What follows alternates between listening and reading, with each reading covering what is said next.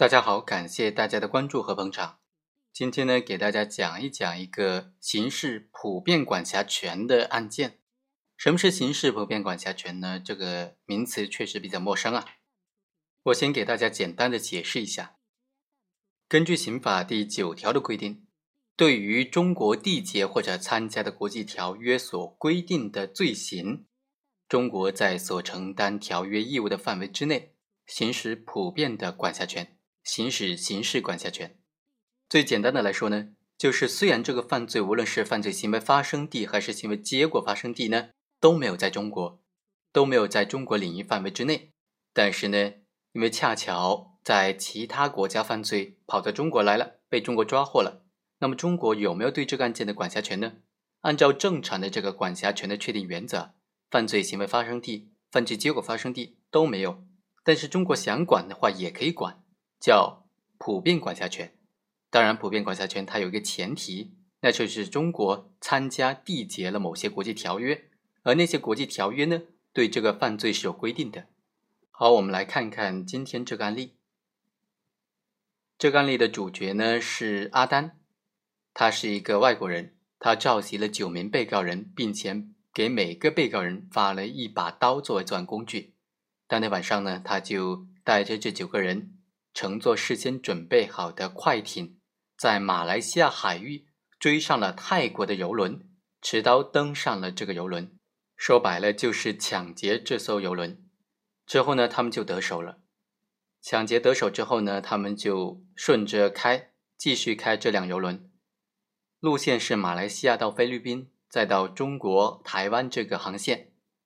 非常不凑巧呢，就不小心撞进了中国海域。又恰巧被中国警方抓获了，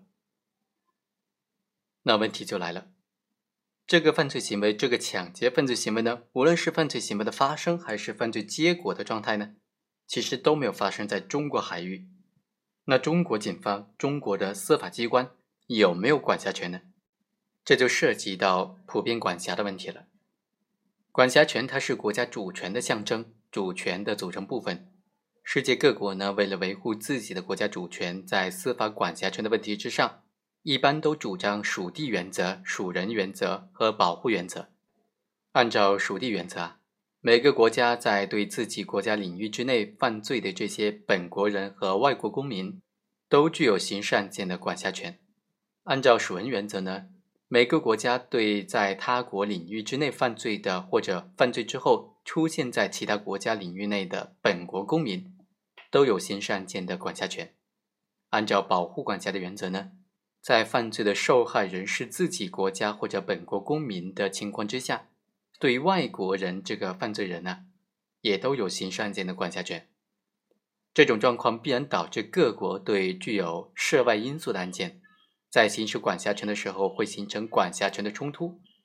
这种冲突在犯罪国际化的趋势之下。在各国涉外犯罪因素不断增加的情况之下呢，也将日益的增多，并且如果犯罪人在某个国家犯罪之后逃到了其他国家，尤其是逃到与犯罪帝国、犯罪人国籍国、受害国或者受害人国籍国没有关联的另外一个国家，那这些国家按照上述的几个原则都没有办法追究这种犯罪人的刑事责任。从而会导致犯罪分子逃避法律的追究了。所以，为了有效的惩罚犯罪呢，国际公约就对国际犯罪规定了一个普遍管辖的原则。根据这个原则，世界上每一个主权国家都有权对国际犯罪实行刑法的管辖、刑事的管辖，而不论这种犯罪是否在本国领域之内发生，不论是否由本国公民实施。也不论是否侵害到本国国家或者公民的利益，只要罪犯出现在他的领域之内，就可以行使刑事案件的管辖权。当然，普遍管辖也不是完全能够适用、百分百适用的，因为它也有例外的情况。具体来说呢，首先，普遍管辖的适用主体具有限制性，并不适用于那些享有外交特权或者刑事管辖豁免权的外交代表。第二。普遍管辖权在适用对象上仅限于世界各国普遍认同的国际犯罪，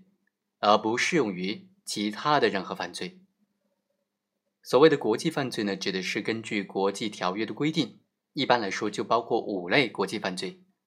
第一类是危害人类和平和安全的犯罪，包括侵略罪、战争罪、反人道罪、非法使用武器罪、灭绝种族罪等等。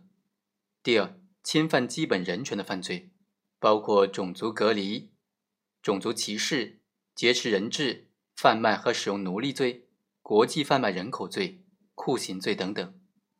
第三，破坏国际秩序的犯罪，包括侵害应受国际保护人员罪、劫持航空器罪、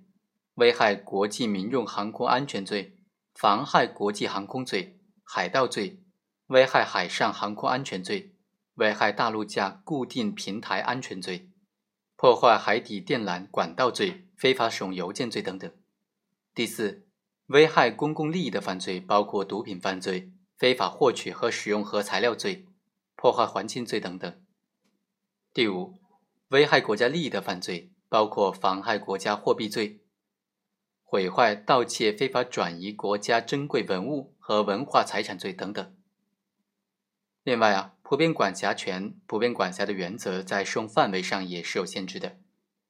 第一个限制呢，是说普遍管辖原则只能在有关的国际条约的缔约国之间适用，而不是可以在任何国家都适用的。而且根据缔约国缔结的条约的不同，它适用普遍管辖的国际犯罪的种类也是不同的。第二，缔约国只能够在本国主权所涉及的范围之内适用，即只能够在本国主权所及的范围之内对实施国际犯罪的罪犯。进行刑事管辖，而不能在本国主权范围之外无视别国的主权去充当世界宪兵。可见，普遍管辖原则不赋予任何国家凌驾于他国主权之上的权利。我们来看看本案，本案实施的是抢劫罪。根据《制止危及海上航行安全非法行为公约》的规定，本案当中多个国家都享有管辖权。首先，他抢劫的是泰国的游轮，那么泰国对本案就有刑事管辖权。第二，抢劫行为发生在马来西亚的海域，所以马来西亚对本案也有管辖权。第三，被害人是印度尼西亚人，所以呢，印度尼西亚对本案也具有刑事管辖权。本案的罪犯不是我国公民，抢劫的行为没有发生在我国领域内，抢劫的游轮也不是我国公民的财产。也不是我国财产，所以不能够根据属地原则、属人原则和保护原则来行使管辖权。但是呢，被告人等人的抢劫行为呢，属于国际犯罪当中的海盗行为。根据我国参加签署的《联合国海洋法公约》和《制止危及海上航行安全非法行为公约》的有关规定，以及这个规定确定的普遍管辖原则，我国对于阿丹等人的犯罪行为。在我国领域外的这种海上抢劫行为呢，是可以行使刑事案件管辖权的。最终，这个案件是指定了汕头市中级人民法院进行审理的。好，以上就是本期的全部内容，我们下期再会。